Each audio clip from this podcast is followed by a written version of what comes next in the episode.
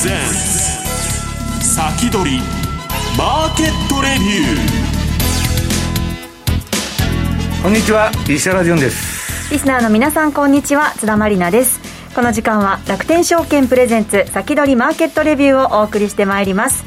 改めましてパーソナリティは現役ファンドマネージャー石原潤さんです、はい、こんにちは。よろしくお願いします。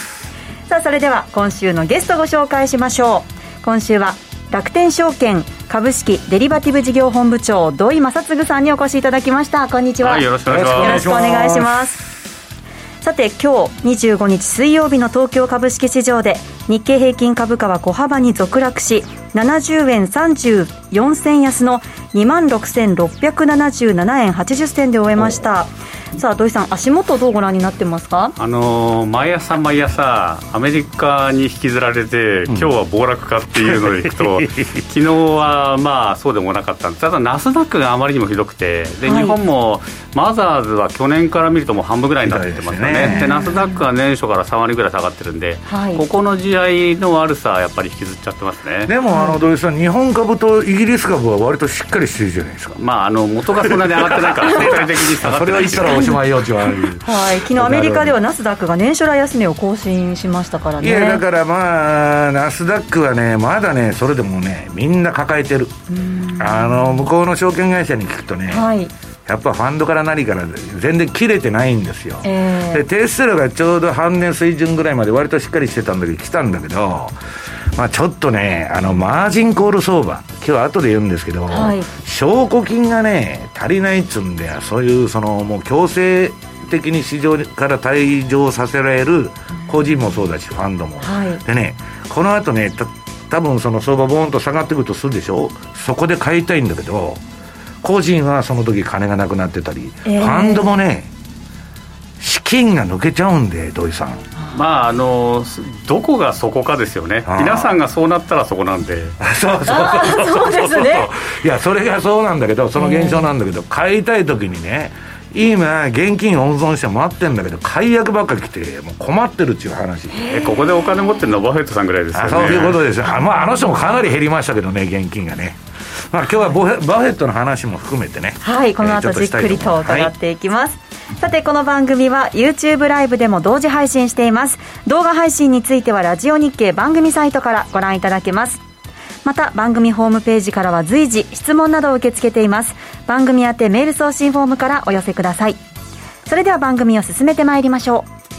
うこの番組は楽天証券の提供でお送りします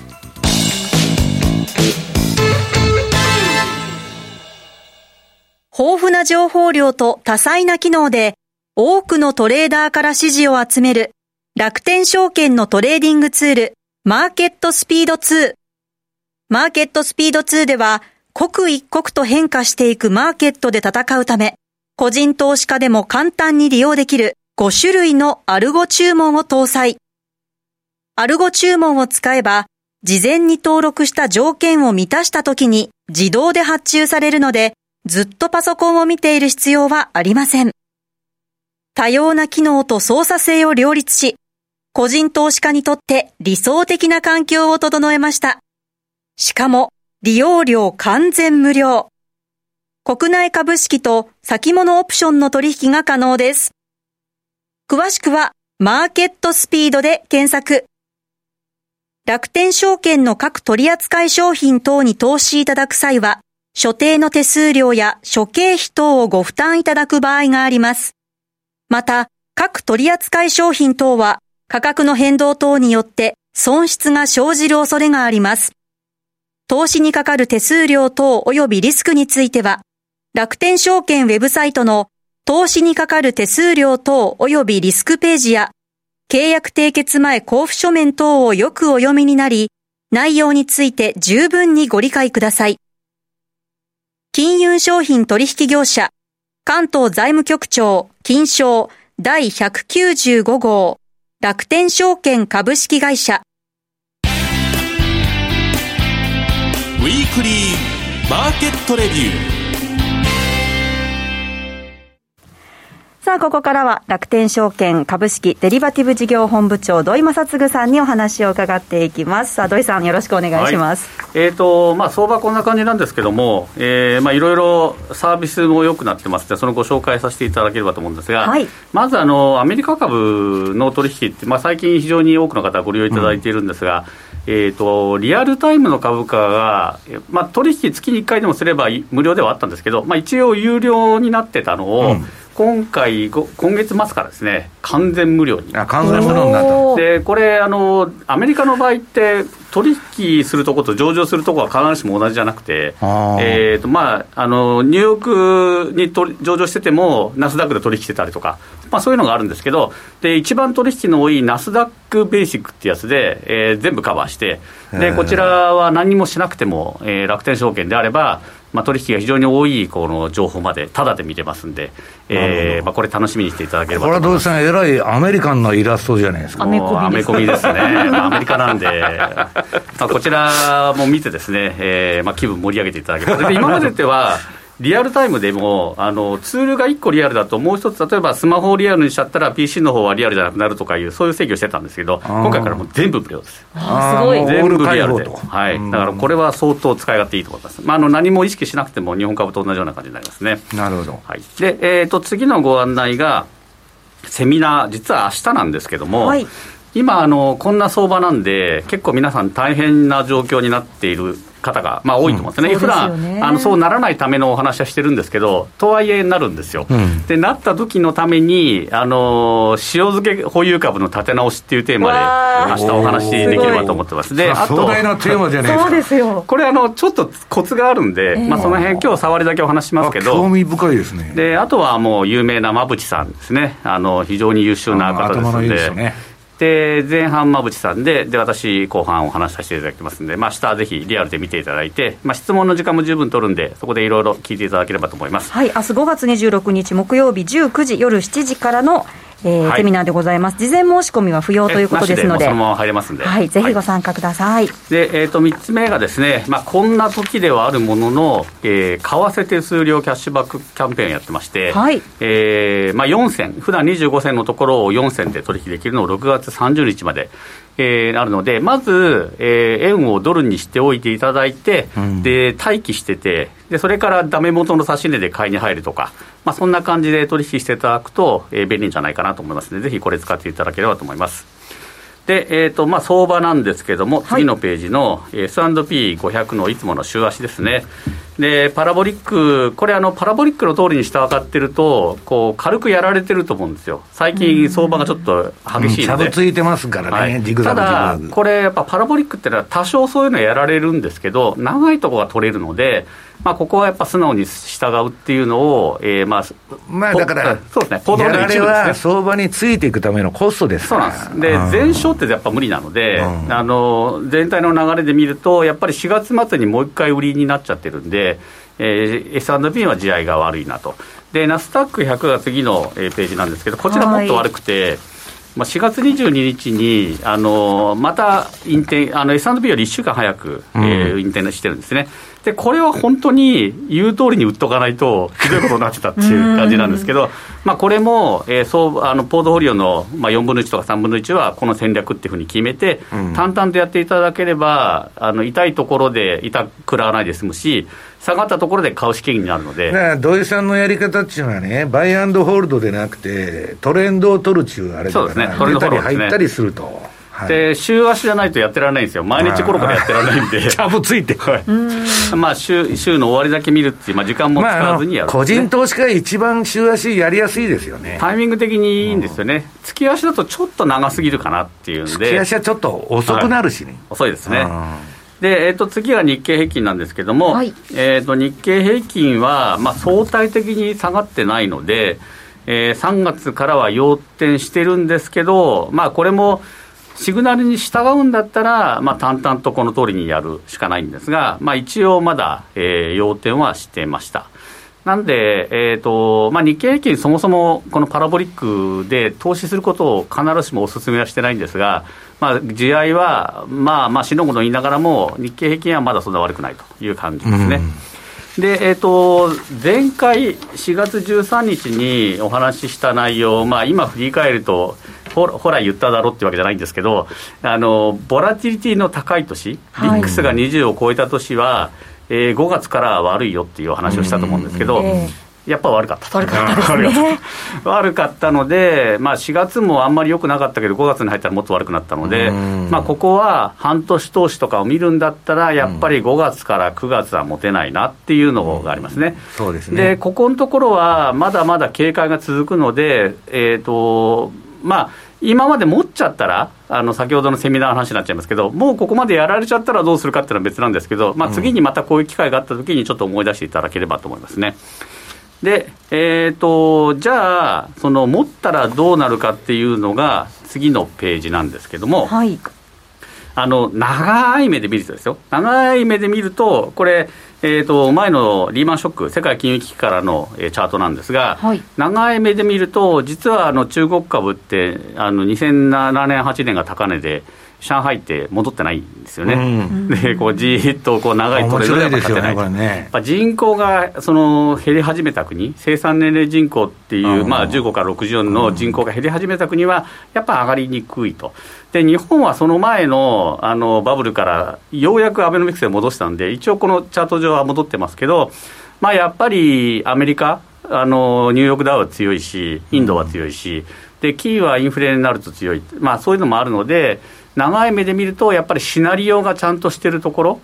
でシナリオで変えるのは、生産年齢人口が増えてるインドとかアメリカ。人口動態から見たらそうなっちゃいますよ、ね、あとは世界で一人勝ちの、今やられてるけど、ナスダックはやっぱり強いっていうのは、過去を見るとやっぱ強いので、まあ、そういうのを見ると、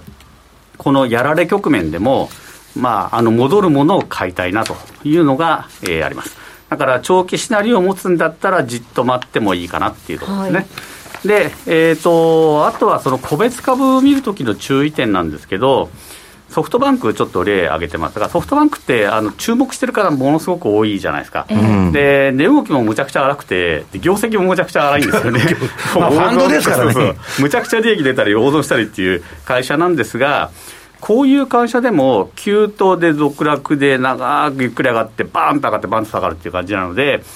こういう時こそやっぱパラボリック使って、うん、まあ他のあのゴールデンクロスとかでもいいんですけど、やっぱりこのトレンドフォローじゃないと、個別株は怖いねっていうのがこの例なんですよ、ね、逆張りはちょっと危ないと。逆張りやったら、そのままずるずるいっちゃうことが多いので、うんえー、特にあの業績のぶれの大きい会社、これは怖いなっていうのはこの例ですね。うん、なるほどで次の例が、業績が良くてもやっぱり怖いなっていう例なんですけど、はい、NVIDIA っていうあの、まあえー、GPU 作ってる会社ですよね。まあ、皆さん知らない間につかも知ってるかもしれないですけど、パソコンの中で あのグラフィックボードぐるぐるの中身、本体作ってる会社で、で暗号資産とかの計算にも使われてるようなものなんですけど。そうそうそうでここの会社、あの業績はぐいぐいいいんですが、やっぱりその相場全体でこういう会社が買われるときは吹き上がるし、まあ、そうじゃないときは下がる。で、業績ちょっと悪くなったらやっぱり売られるってなるので、まあ、こんだけピカピカの会社でも、やっぱりトレンドは見ないと怖いよね、市場全体に引っ張られちゃうと。そうなんですね、で赤いところがやっぱりこう、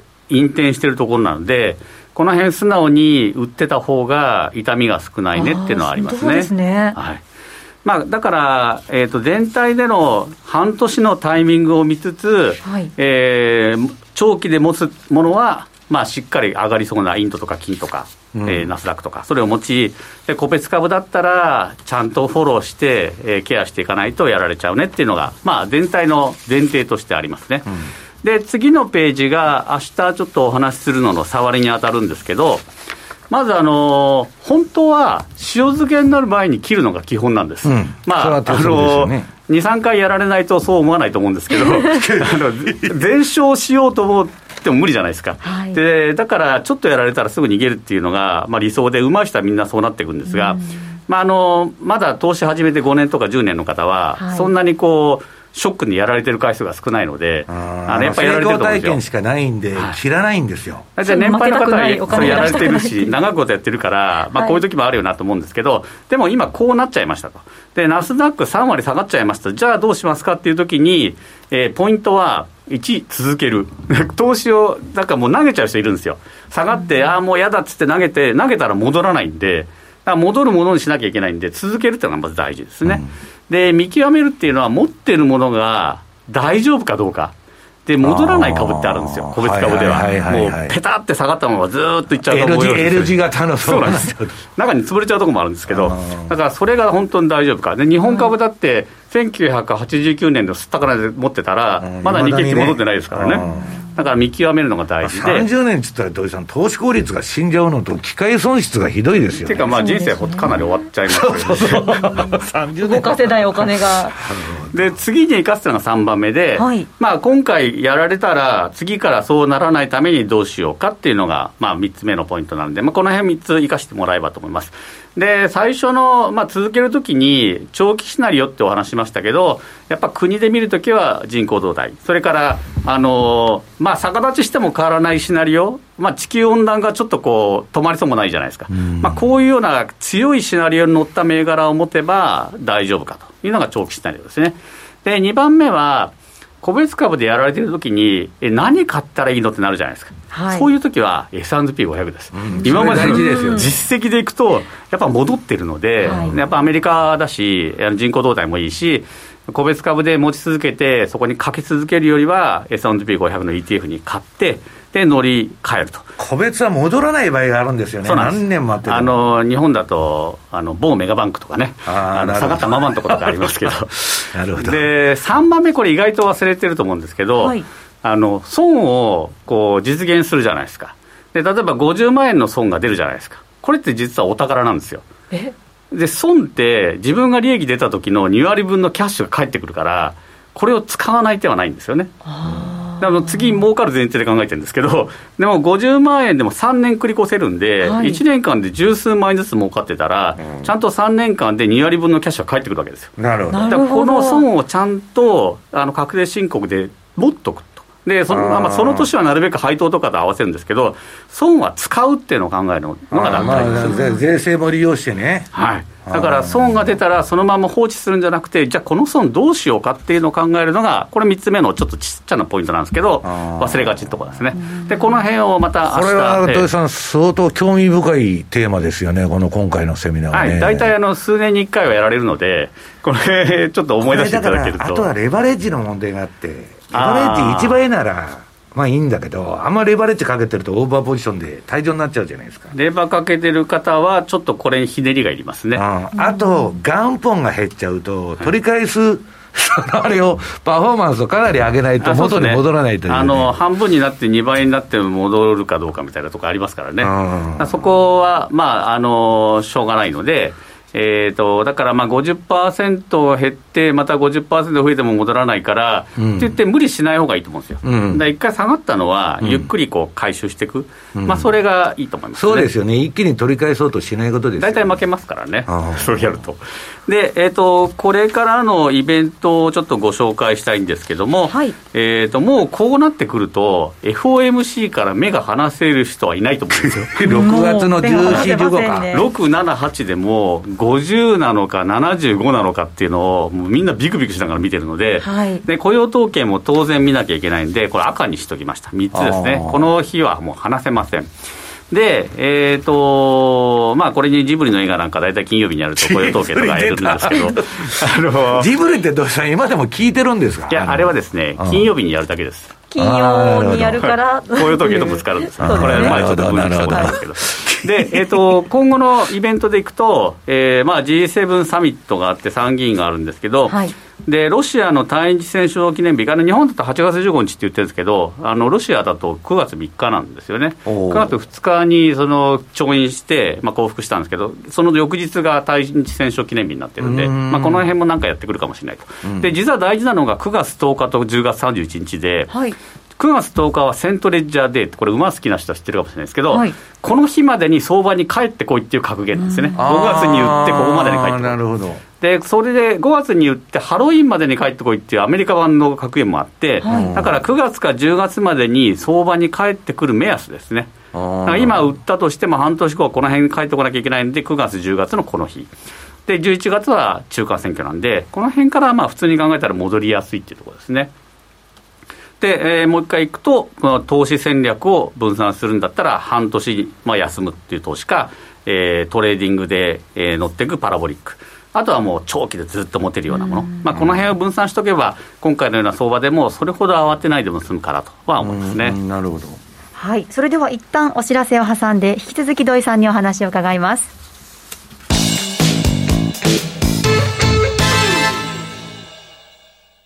スマホで気軽に米国株投資始めてみませんか？高機能で使いやすい iSpeed なら、お使いのスマートフォンで米国株式のお取引が気軽にできるんです。相場の急騰、急落に備えて便利にお使いいただける逆差し値注文機能を追加し、より便利にお使いいただけるようになりました。便利な機能が満載のスマートフォンアプリ iSpeed をぜひ使ってみてくださいね。詳しくは iSpeed で検索。楽天証券の各取扱商品等に投資いただく際は、所定の手数料や諸経費等をご負担いただく場合があります。また、各取扱商品等は価格の変動等によって損失が生じる恐れがあります。投資にかかる手数料等及びリスクについては、楽天証券ウェブサイトの投資にかかる手数料等及びリスクページや、契約締結前交付書面等をよくお読みになり、内容について十分にご理解ください。金融商品取引業者、関東財務局長、金賞第195号、楽天証券株式会社。石原淳の相場の肝。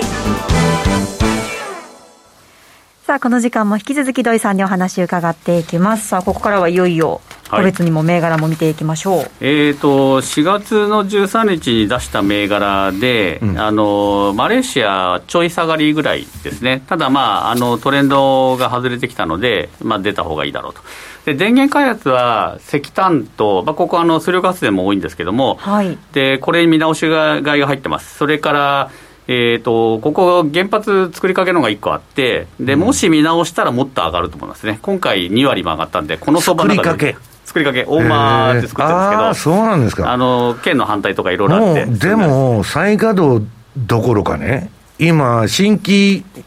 あのなんだっけ、その新規に作るちゅう道に流れはいってんじゃないですか？そうですね、まあ、今あるものをまず動かさないと、日本は原油の輸入でやられちゃうので、でその後はあの小型モジュール炉とか、あの最新鋭のものを作るっていう話になる可能性は、ね、だから、東芝もね、今、ごたごたしてる、それでてこ入れするっていう話で、原発で。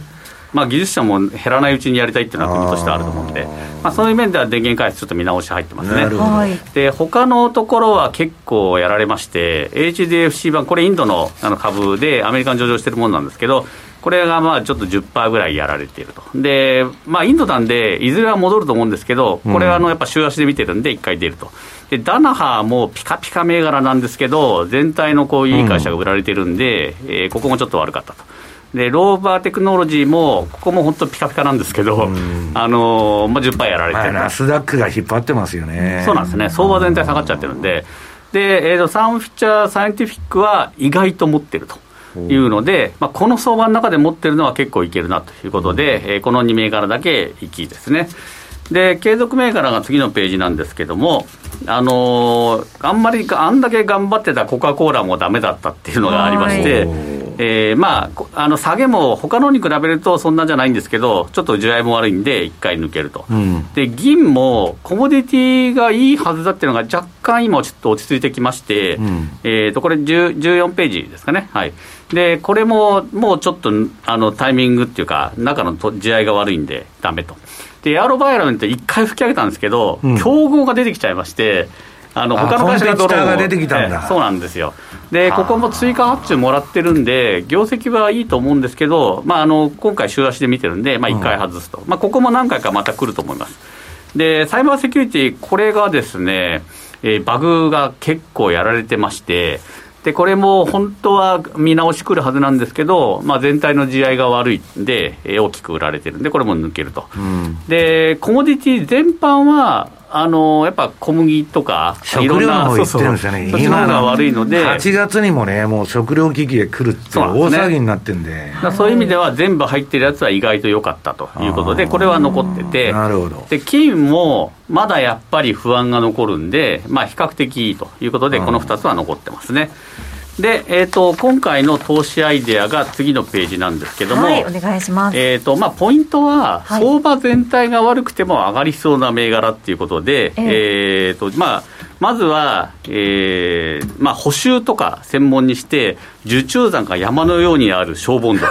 仕事、腐るほど溜まっとると、はい、でもう日本もいろいろインフラが、まあ、ちょっとダムとかの話だったじゃないですか、同じように橋とか道路とかそこら中が傷んでて、で全部作り直すお金がないんで、やっぱ補修すると。そうなると、ここに仕事が来るっていうことで、はい、えー、小ボンドはかなり良くて、この相場でもかなり強いんですよ。ずっと上げてきてますよね、ここまでこういうところはいいのと、あと、まあ、季節柄、そろそろまた自然災害の季節になるんで、こういう時にまあこういう銘柄は買われやすいんで、うん、えー、ここということをまず挙げておきたいですね。それから次の銘柄が、えーとまあ、4つ実はゲームなんですけど、はい、えー、任天堂とカプコンとアクティビジョン・ブリザード、エレクトロニック・アーツ、まあ、こういったところはあのコロナ終わってだめかって言われると実はそうでもなくて、えー、で業績意外ですよね、それね。で、アクティビジョン・ブリザードなんてバフェットさんが買ってくれるっていうね、のがあるんで、やっぱこういうその持ってるコンテンツがあるところ、こういうところは、あの相場全体のこうテーマがなくなってきたときに、見直しが入りやすいので、あれ、土井さん、ネットフリックスがだめになったんだけど、ゲームはなかなかしぶといですよね、まあ、ゲームは一回始めるとなかなか逃げない人もいますし、マリナルの専門分野だから。私もあのそのコロナ禍でお家でゲームするようになって、やめられずに、今も、まさに今上がった銘柄の addict だなゲームやってます、ね、これやっぱそれぞれのブランドっていうか、バイオハザードとか、コール・オブ・デューティーとか、好きな方はずっと好きなんで、ずっとファンでシリーズどんどんやっていくんですやらずにいられないっちゅう。で新しいの出たらまあす。ぐやっちゃうみたいな、はい、で e スポーツもやったりしてるんで盛り上がってますからね、はい、そういったところでは注目されるなと。なるほど。で最後の銘柄がこう地味なんですけどタバコ。でそれもアメリカ以外の国で売っている、えーまあ、タバコの会社でフィリップ・モリス・インターナショナルなんですね、うんでアメリカ以外での売り上げが多いので、うん、あの普通だとアメリカであの10%取られるんですけど、これがですね0.3から0.5ぐらいしか取られないですよ。だから、